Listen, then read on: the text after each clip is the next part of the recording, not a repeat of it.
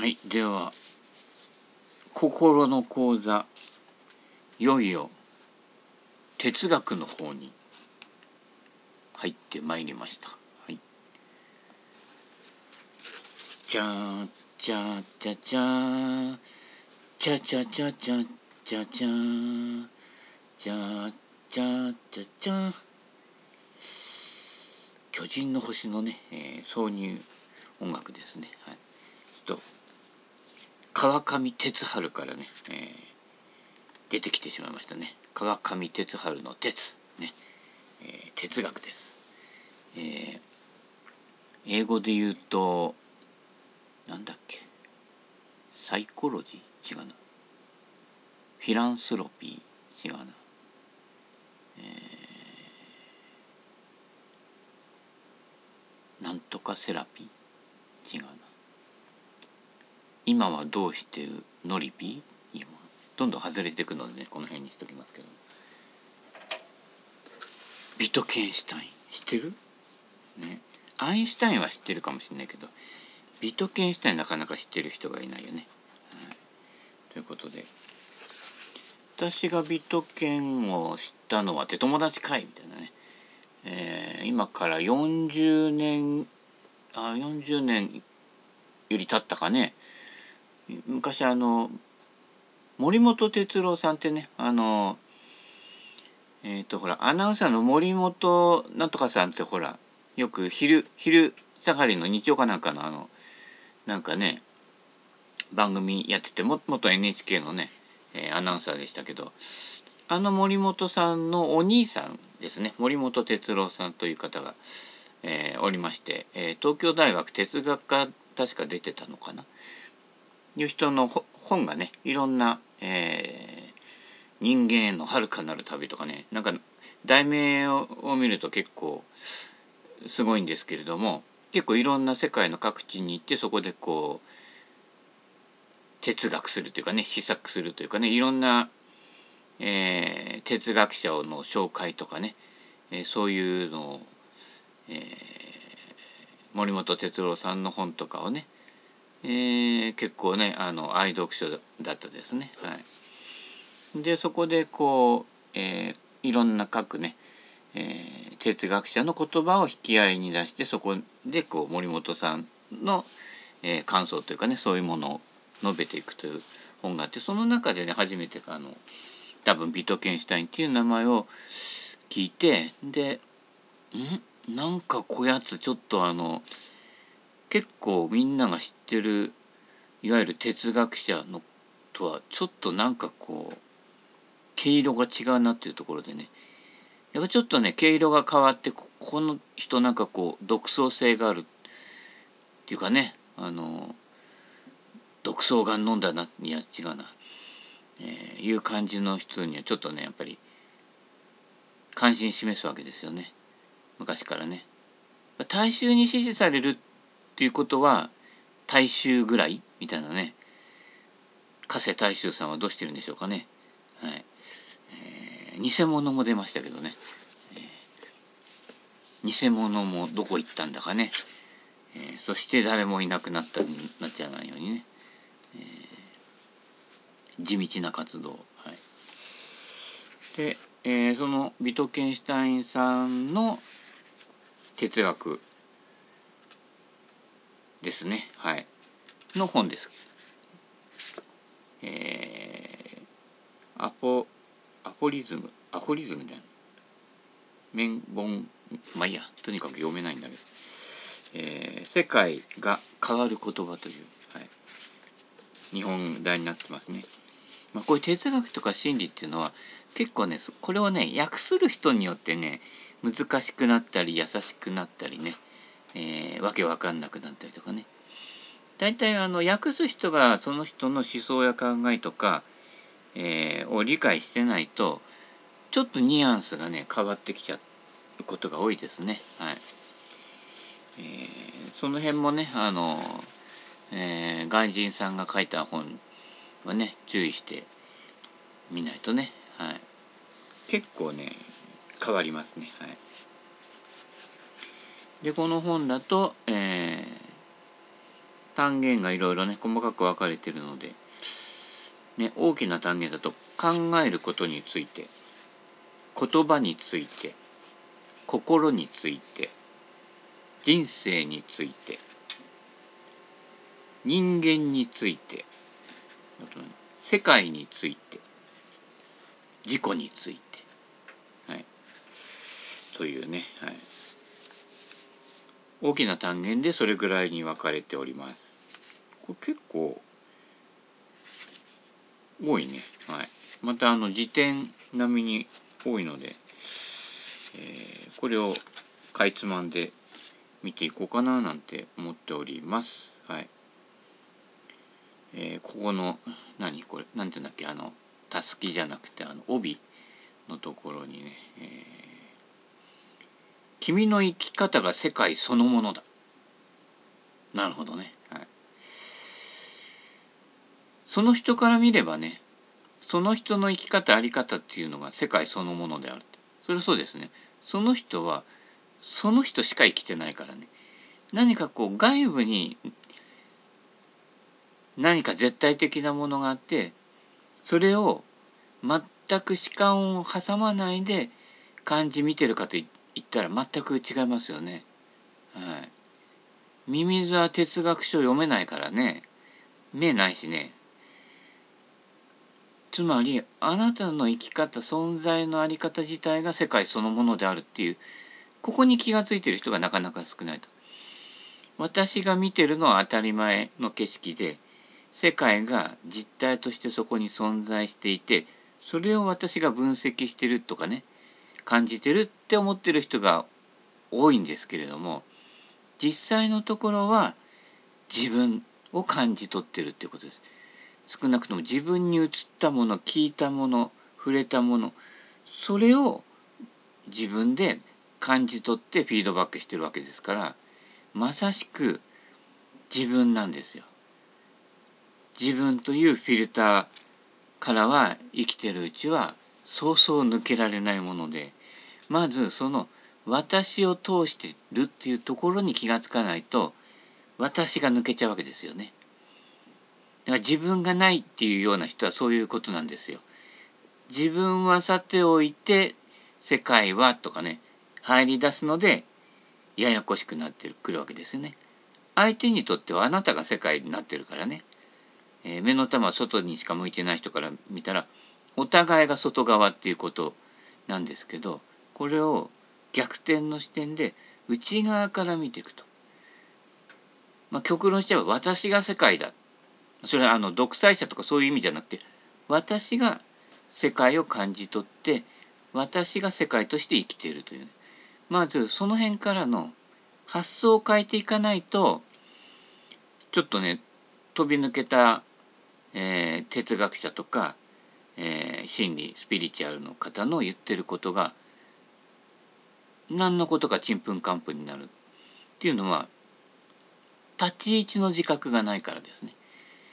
自分の立ち位置の自覚がないのに外からきっと言葉だけを拾ったりとかね、えー、体験に絶対性を与えてね俺がお前と同じような体験を先にやってるから俺の方が知ってるんだっていうとかねそういう錯覚を起こしちゃうわけですけれどもそれぞれに一つずつ全世界があると。逆転の発想からすればね、えー、それぐらいの感じでいかないとお互いの個別性が理解尊重されないとね。この辺がやっぱね分からない人っていうのはねちょっと面倒くさくてうざいんですよ。あの混ざっちゃってるから。私とあなたがごちゃ混ぜよっていうね、えー、とむちゃくちゃでござりまするかなっていうことになって境目が分からなくなる、えー、まあ自他身分っていうんでしょうかね。私とあなたがいつもごちゃ混ぜになってるんですね。だからあなたは私の一部なのみたいな行動をとってしまうからパワハラモラハラね、えー、腹平らに全部見たくなっちゃうわけですけど全部じゃなくて一人一人が全部というねあのやってくださいね、えー、三択の女王とかね篠沢教授とか出てきたりしてね、えー、まあそれはいい。別ですね。はい。じゃあもう第1回目の最初の言葉ね。他の誰も自分のようには考えてくれない。いや当たり前だよね。あんたの脳みそあんたの持ち物みたいなね。あなたのも脳みそあなたの持ち物みたいなね、えー、これが同じだったらねあのまコピペじゃないですかねスタップ細胞ありますみたいなね、まあ、あれコピペかどうか分かんないんですけれども、はい、あれは私の高校の後輩です。はいえー、解説が書いてありますね。自分一人でじっくりと考えなければならない。他の誰も自分のようには考えてはくれないのだ。そうなのだ。うん。バカでもいいから自分で考えるのだ。あ、まあそれは書いてないけどね。自分の頭に帽子を乗せるのが自分だけであるように考えることは常に自分がしなければならない。これが最初のね001最初のね、えー、ところに出てきますね。001ほらサイボーグ009の001ももう超すごい頭脳じゃないですか。で天才バカボンのねはじめちゃんもねはじめちゃんは天才なのだって天才じゃないですか。最初にまずビトケンシュタインがここに述べてるのはまあこれは編集だから編集者がこの順番つけたんだろうけど要は自分の脳みそで考えろよと。もっと言えば脳みそじゃなくてもう五感全身で考えろと、えー、そういうことを言ってるわけですよね。だから下手な考え休んで考えろ。違うそんなのにまあとにかくバカでも自分で考えろよ。今ね考えないで人の人のこれが正解だと思ったのをコピペするやつすごい多いじゃないですか。よくよく見てると自分で考えて答えにたどり着いてる人がほとんどいない。みんなコピペ。で答えも用意されてるから答えも要はねカンニングしてるのと一緒ですよ。だから自分では考えてないのでプロセスがわからない。でプロセスも楽しんでない。でそれを正解と思い込んでるので違ったルートで行けない。ハゲプロみたいにそこまで行くのこれで行けばまっすぐじゃんみたいなところをくねくねくねくねああのあぜ道みたいなところをね行くわけですよね。えでもそうして見つかるもものもあるということなんですよ。はい、やっぱ自分で考える。えっ、ー、と必ずね要はスピリチュアルにしろ何にしろ、えー、大事な自分の本当に身になるものを見つけたりね見出した人っていうのは必ず原点から自分で考えてきますね。これはもう100%言えることで知識の集積では絶対真実にはたどり着けない。だから AI がどんなにスーパーコンピューターを搭載しても真理にはたどり着けないんです。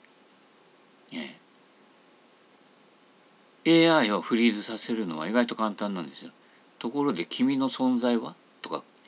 そうすると自分の存在について自分で考えたことがないんですよ。要は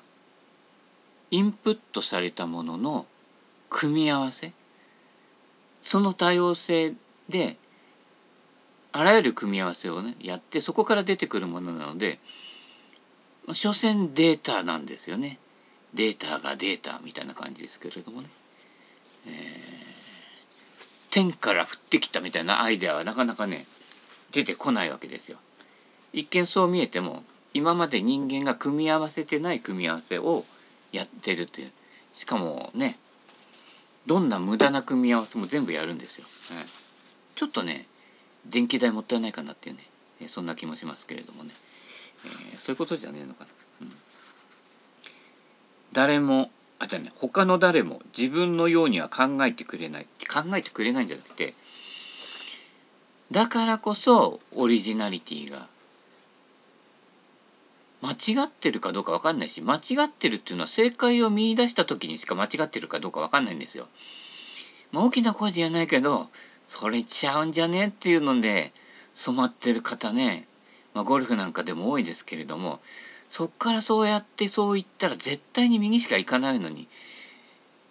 正解だと思い込んでるから右に行くのは私が悪いと思ってるんですよね。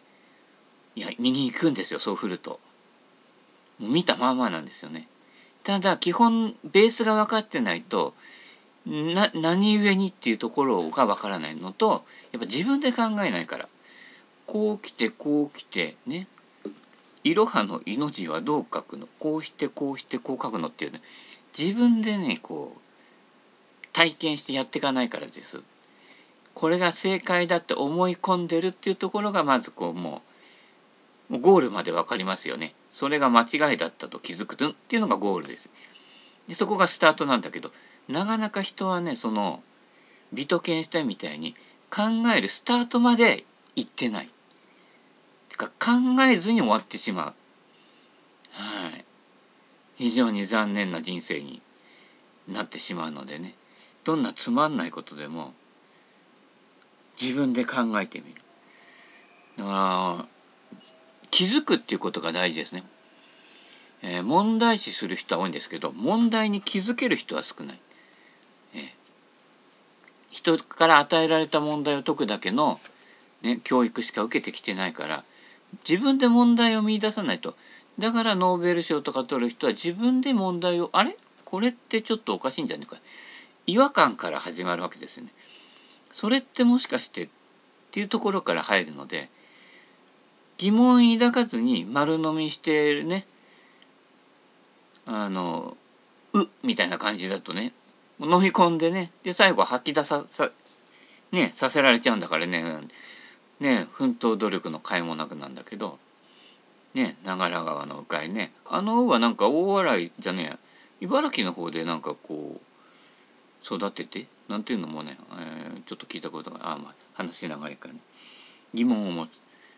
例えば朝コーヒーをね飲む時にね例えばクリープを入れるでしょ。とかき混ぜていくでしょ。かき混ぜていくとカランカランカランと音するんですよあの音がだんだん変わってったりするの気づいてます。お茶とかもそうだけどお茶があったかいお湯入れてそうすると湯飲みを叩く音が変わっていくんですよ。でそういうところからあれ？これって何でだろう？なんでだろう？なんでだ？なんでだろう？っていうところからこう物理に目覚めていったりとかね。私とかだと昔思ったのは扉をこうスライドの扉を閉める時物の小ささには限りがあるのかなと思ったんですよ。まあ、コマしくれた子供ですよね。幼稚園か小学生の低学年の頃ね。パタンと閉めるけど音がするよね。音がするということは普通の考えだとね隙間がなくて当たったんだから音がしたんだから隙間がないだろうでもそそれ以上考えないわけですけどでも半分の半分の半分の半分ってこう隙間隙間隙間でやってったらどこまで行っても半分があってぴったりくっつくことってないんだろうなでもなんで音がするんだろうそこでまたなんでだろうが出てくるわけですよね。その疑問に答えてくれる大人は周りにはいなかったのでね意外と「タリラリラーン」とかね、えー、言う人も多かったのでその疑問には答えてもらえない。でその疑問に解決が仮かっこ仮ぐらいの解決が導かれるのはえー、高校生ぐらいになってから読んだブルーバックスとかあの物理のね、えー、バーッといろんな、えー、ねネタが書いてある本のシリーズなんですけどあれであの量子力学とかああいう細い世界のねことの構造とかそういう本を読み始めてああみたいなね、まあ、それだってはっきり分かったかっていうと「I, my, me, my, you, your, you, yours」なんですけどもあそういうことなんだっていうのがそれがあの関心を持って勉強するっていうことですね。だ子供の頃疑問にも思っていたのを高校生ぐらいになってから本読み始めてああの時のあれはここにつながってくるんだなっていうそういう気づきがあったわけですね。はい、そうするとそういう難しい量子力学とかねそういう本まあ数式とか分かんないけど読むのが面白くなるわけですよ。でねあのね竹内さん竹内仁さんだっけ？が創刊したあのニュートンとかねあの辺も面白く感じられるわけですよ。ああそっかそういうことかみたいなねアインシュタインの相対性理論ってこういうことかっていうね中高であんま教え教えないよね相対性理論ってね。でもあれまあ読んでみるとあの小学校高学年でやる物理理科より意外とシンプルで単純なことだったりするんですよあの原理というかね真理はね。そうすると面白くなってくるわけですね。で面白くなってくるともっと深読みして相対性理論には相対性理論元のやつと一般相対論っていうね今度重力がかかってくる一般相対論とかいうのが出てきてそれも一般的にはすごい難しいものってされるんだけど順を経ていくとあ当たり前のことを言ってるなっていうねいうことに気が付いてくるわけですよね。えーとまあ、光の速度とかねそれと関係してくるんですけれどもだからそういう不思議だから子どもの頃読んだ本で光が太陽まで届く太陽の光が地球まで届くには8分19秒か20秒かかるって書いてあったらえ？ってなるわけですよね。そうすると今太陽なくなっても気づくのは8分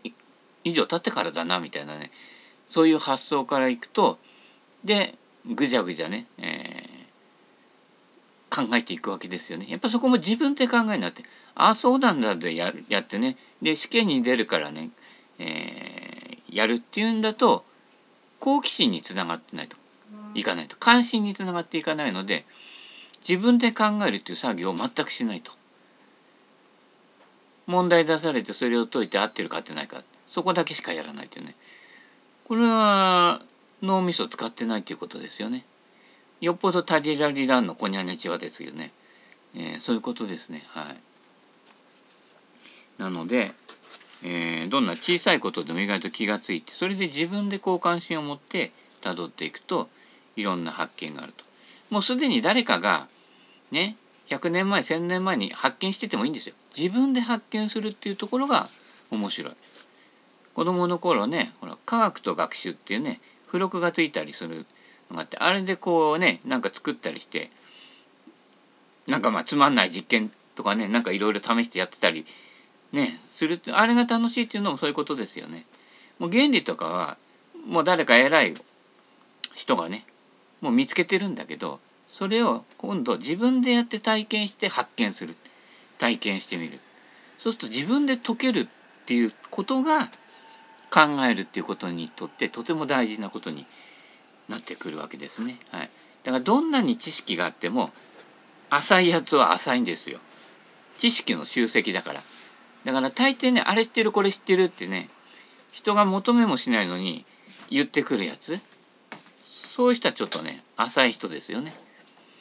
知識をね、えー、知識と自分がイコールになっちゃったけどそんなのねコンピューターの方が知ってるんでね、えーね、やっぱそこは自分で考えていろいろ、えー、